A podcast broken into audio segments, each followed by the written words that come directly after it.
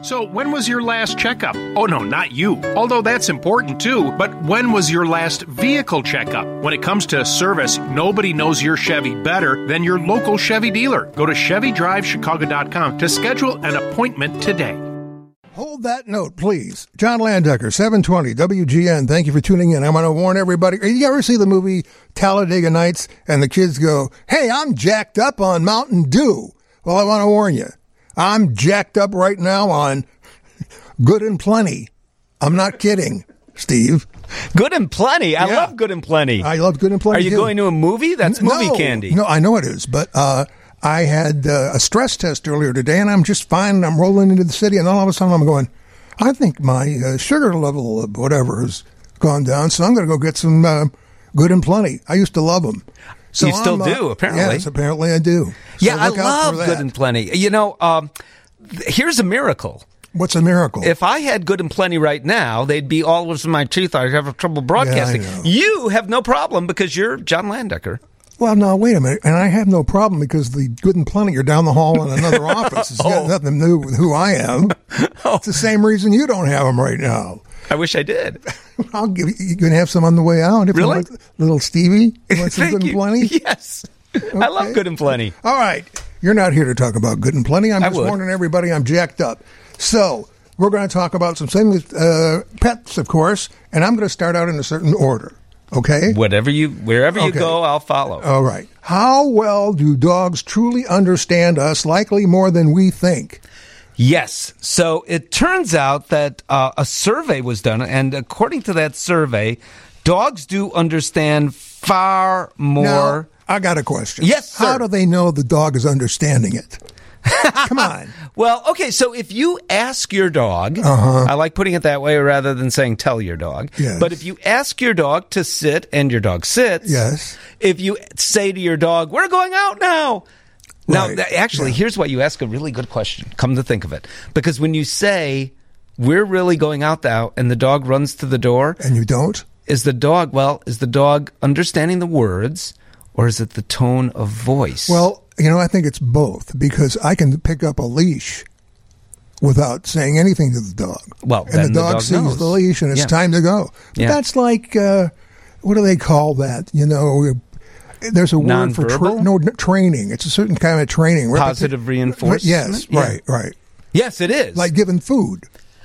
My That's dog like- can understand anything I say if I give it food. You know that? There's some truth to that. That's so true. If if let's say let's let's do this. Hmm. If let's say every time I said, "Look out that window behind you at the Ferris wheel at Navy Pier." Mm-hmm. Now you're not doing it. I just said. I'm it. not a dog. How, wait. However, well, some might think Uh, otherwise. okay, okay. However, however, Mm. if every time I say that a hundred dollar bill falls from the sky, you'd be more likely to do it. You're absolutely right. Yeah. What's the yeah. point? When you reinforce, things are more likely to happen. You're more likely to learn. Okay. And that's true whether it's a dog, a cat, a parrot, a You know, or a dog, I've seen, or a person. I've seen some very entertaining things on TikTok. And what it is, is a dog will be sitting behind its owner on the couch, and the owner will be pretending to talk on the phone. And there will be certain keywords like, we're going out. Sure. And the dog like raises its head. Oh, yes. I think that's a real treat. And the dog is like, what? What's going on? Where are we? It's pretty good. yeah, well, uh, so let me tell you a secret. Please. You won't tell anyone. Just I between promise. us. Okay. So we used to watch our neighbor's dog across the hall, Boots Montgomery. when when Boots Montgomery parents would go on vacation or go on a business trip.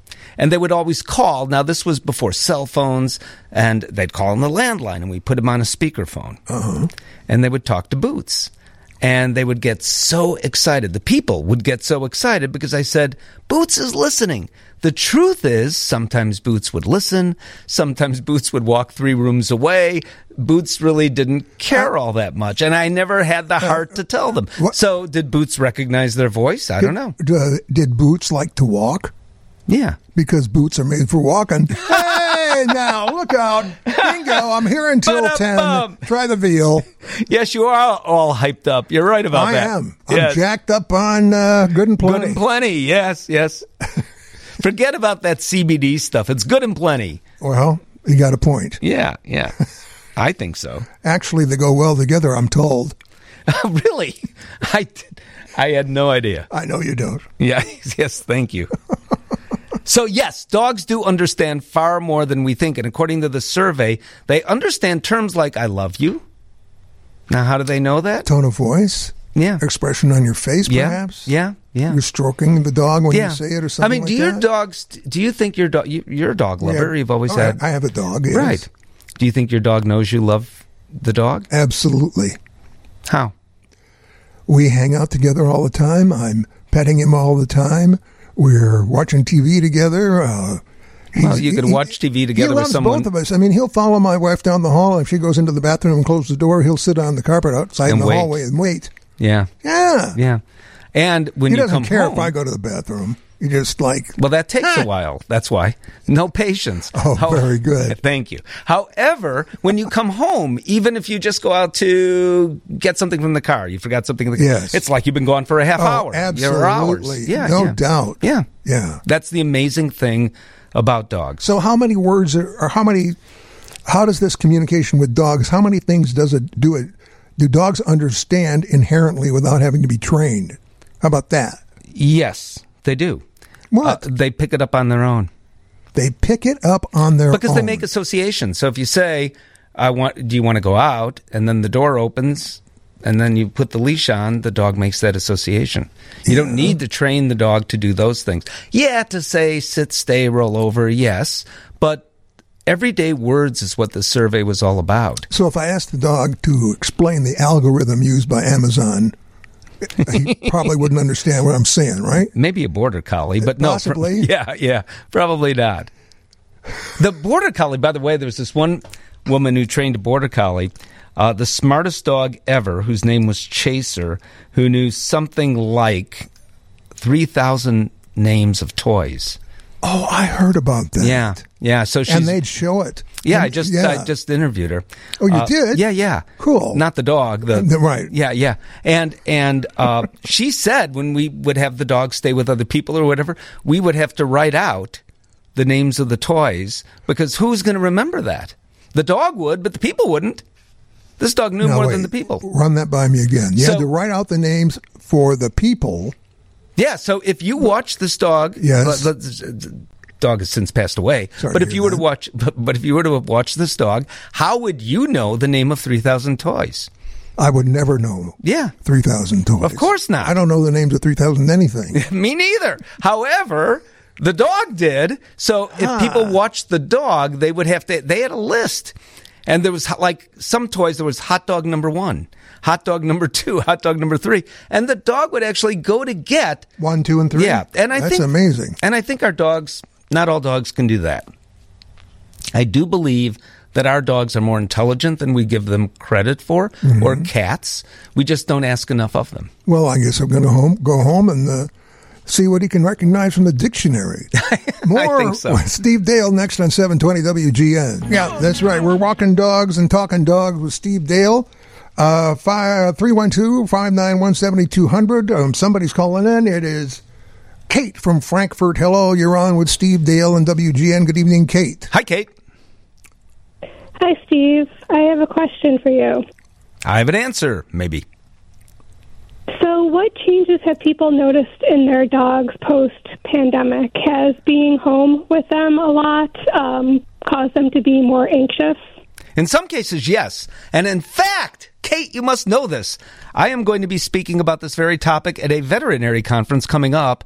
The uh, ACVC, as it's called, it's in Atlantic City. It's in a couple of weeks. And I've been talking about it.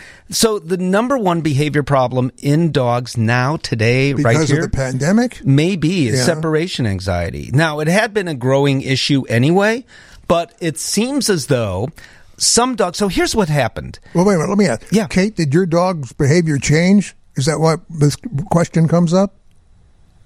Yeah, I think she prefers us not to be home with her.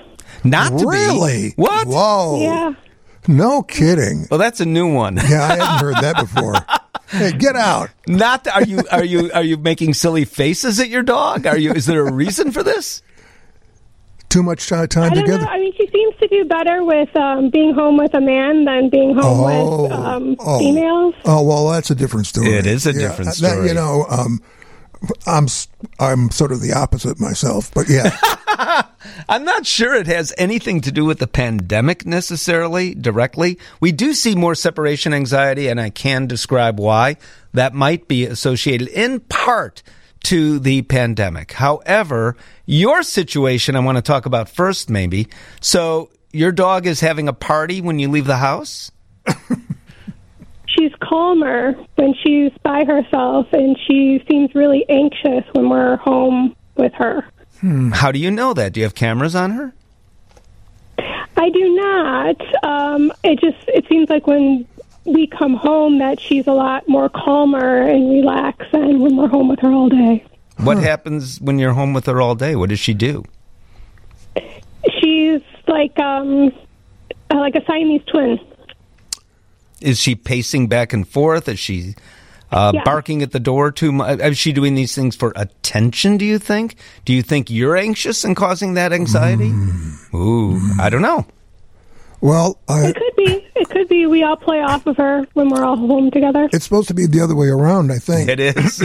Get out a lot of interesting. You know what? I don't know anything about anything, but get out a lot of treats and see what happens. Thanks for calling. That is Kate uh, in Frankfurt. Treats are never a bad thing Oh, unless no. you give too many. Then we have overweight and obese. Uh, we only have uh, Steve's going. to I decided uh, Steve's going to stay with us with uh, Rebecca Fife. Oh, rats. Yeah, yes, indeed, maybe, and also spiders. Oh, I love spiders. There's big spider news. oh, Big really? I can't oh, wait to hear that. Oh, I, I'm telling you, when I say big, it's big. We've got giant spiders coming to Chicago. apparently. Okay, increasing. Th- I was talking to Doctor uh, Copen from Northwestern uh, Medical about this. I think last night we were talking about generally vaccines, and it got into animals. And I said, I've heard that there are people who are hesitant about vaccinating their dogs.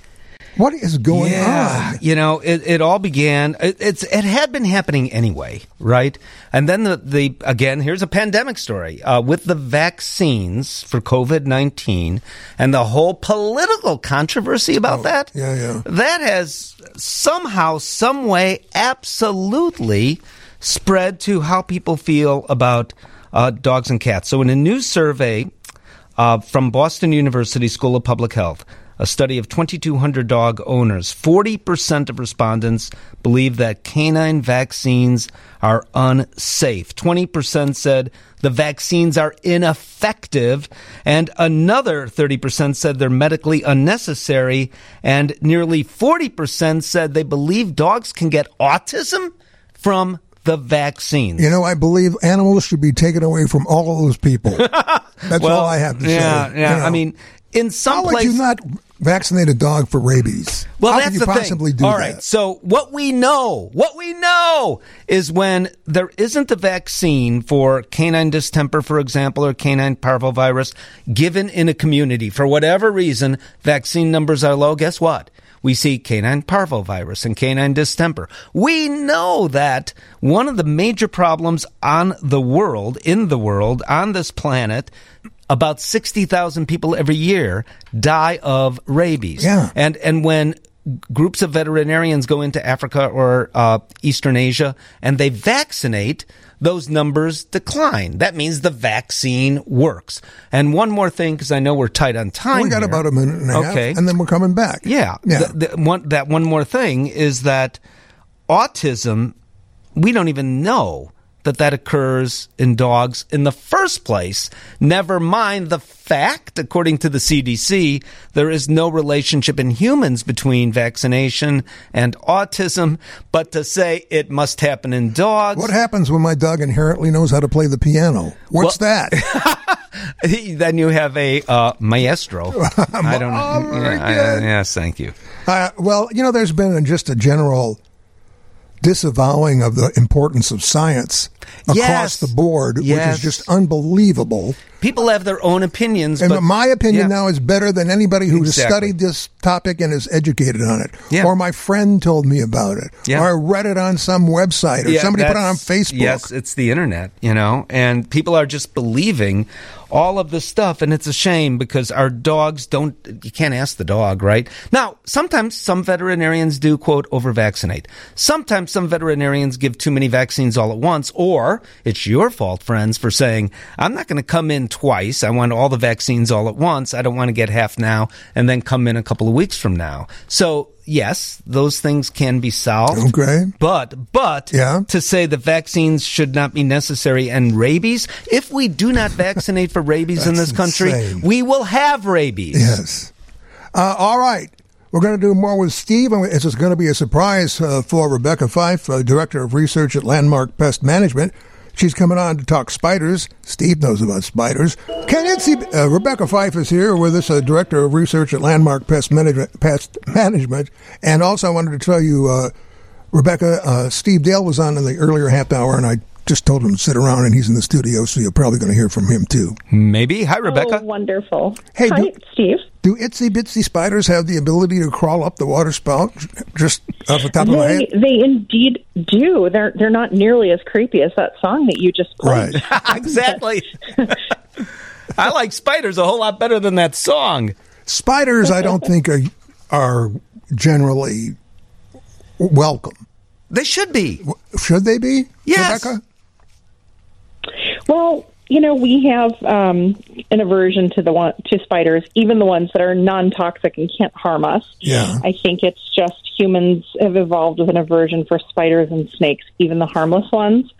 So um, our clients are often very intolerant of um, having spiders on their homes or in their basements. And, you know, as much as I love insects and bugs, I really don't want to hold spiders. I went to an event called a reptile swap. It's a very distinguished uh, gathering, John, where people purchase um, insects and reptiles that they collect. And the reason I was there is we have a traveling zoo that I call my creepy zoo that Landmark Pest Management brings out to various public engagements to engage the public about bugs. And uh, I picked up a, uh, a couple of tarantulas at the last reptile swap that I attended. And when I brought them back to my office, everything else we have is is harmless. They're the only thing that I have that you know has irritating hairs and fangs. And the gal who is our creepy zookeeper, her name is Anna. She took one look at these and said, "Oh my gosh, what did you do?" And I hope they're male because male spiders live just a fraction as long as the females. If these, if I had gotten female tarantulas, they would have lived like 13 years, but the males only live uh, two years. So I said, "No, don't worry, Anna. I am uh, definitely afraid of commitment." So I got male.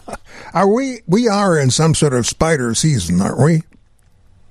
Yeah, we Yeah. are. So spiders are active spring through fall in our region. In areas that are warmer, they're active year round outdoors.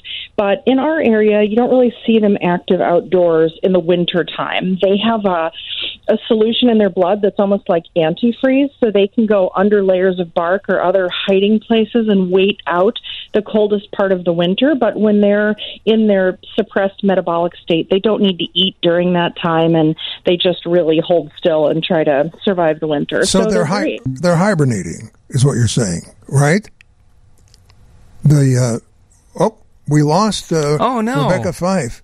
Oh well, Uh, I could- something happened I- with our phone so, system. So for I so do you chat for a while. hibernate? Do you hibernate during the? Uh, no, I love. months? I like winter, but you know, for spiders, the the concern for tarantulas specifically isn't the bite as much as those irritating or uric. What are they called? U- I don't know. Let's ask Rebecca. Yeah, yeah, Rebecca, are you there? Yeah, it's the hairs actually, and what they Hold on. do Wait is a minute. Wait a minute. Yes. No. there she is. John, do you There you are. do you think do you think the spiders got in the telephone line? I'm. I'm, I think Spider Man might have done something. Yeah, an evil web that did not include our phone line. Um, what, what were just what were you asking oh, so, me? So, so if for tarantulas specifically, as I was vamping a little when we lost you, is it's not the bite so much, but it's those uric uric. What are those hairs called? There's a name for those urticating. hairs. Thank yeah, you. Urticating hair is very irritating. Yes, they their hairs are a terrible irritant, and people have different levels of sensitivity to them. So they are not a very recommended pet. And Anna will be glad when our when our two bachelor spiders kick off. I'm sure because she's taking great care of them and she loves them, and she is just taking wonderful care, but she doesn't like having something scary in her, in her creepy zoo. She prefers the Madagascar hissing cockroaches Mm-hmm. and the death feigning beetles and the creatures that are good for handling. So she's asked me not to replace the spiders when they um, spring Aw. forth from this mortal Aw. coil. I love I love the idea of a McCreepy zoo that you take out. Uh, You know, who's coming? hey, it's Rebecca and the McCreepy zoo. Ooh, what has she got I'll bring now? it to the studio. all Yeah. all sorts of bugs. So, one in, one insect that I don't love, you mentioned the Madagascar hissing cockroaches. We don't have those native here, but we certainly have two things that uh, I I'm interested in hearing you talk about. Anyway, if John is is, is interested, Be my guest. and one would be cockroaches, and the other would be rats. And there are people that actually in Chicago, in their homes, John, have rats, plural, city rats, brown rats, Norwegian rats, whatever you want to call them, because the rat issue has become so disgusting, not only in Chicago, but a lot of major cities. So I'd love to hear your views on those things. you take care of rats, don't you, Rebecca? We do, You yes. bet. We take care of rats very expertly. We inspect the buildings to determine how they're entering, and they're not always entering above grade. In fact, we find that a lot of times there's breaks in the plumbing that is going under someone's slab or alongside someone's slab, six feet below grade, and the rats can exit through that break. And then there is, um, you know, they can climb along the top of the pipe on the outside of it, and then the hole where it penetrates the foundation wall or the slab is just too big, and then they can come in and they enter under people's cast iron bathtubs and in wall Oh, voids and in places that are really hard to get to. So we have a team of structural inspectors who specialize in the hard to solve rat issues, um, and they have tremendous success. But the problem is that a lot of times people have to take out their whole jacuzzi or take out their cast iron tub to get it sealed underneath. So it's it's quite expensive to solve structural rat issues sometimes. You know, there's a lot of rats in New York, and I heard and believe it that they have actually turned their rat problem, although you want to get rid of it. Some people are actually giving rat tours. You can pay somebody to take you on a tour of the most rat infested parts of uh, New York City. I mean, whoever would have thought that would be a tourist attraction? You know? I mean, It's very cool, and you don't have to go all the way Right. to New York for that. There's actually a gentleman giving rat tours in Chicago. What? what? His name is Mike. His website is Website. Get it? tourswithmike.com. That's What yeah, was I? Tours Mike? with Mike. Tours Mike. And I went on Mike's rat tour, and it was very cool. Tell us about it. What did you? Where did you go? What did you see? Well, we met um, one level below uh, the the merchandise mart. Yeah. Basically, we met, you know, kind of under uh, Wacker Drive there, and we walked all around. And we he took us uh, to dumpsters, and he showed us uh, all kinds of historic places um, that are down there as well. And then he took us uh, through the metro station and into the Pedway, and it was a really cool history tour and rat tour combined. And he took a whole team of scientists. There's a project that the Lincoln Park Zoo uh, Urban Wildlife Research Institute is sponsoring called the Chicago Rat Project.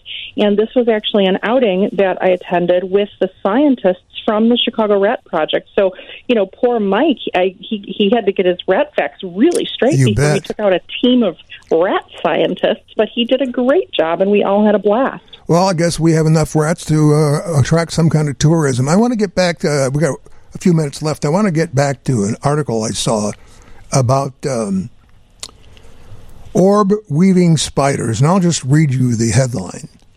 Pear shaped creatures with unusual genitalia found in Australia. I know it rhymes, but that's not the point. You know what I'm talking about? Yes, I do.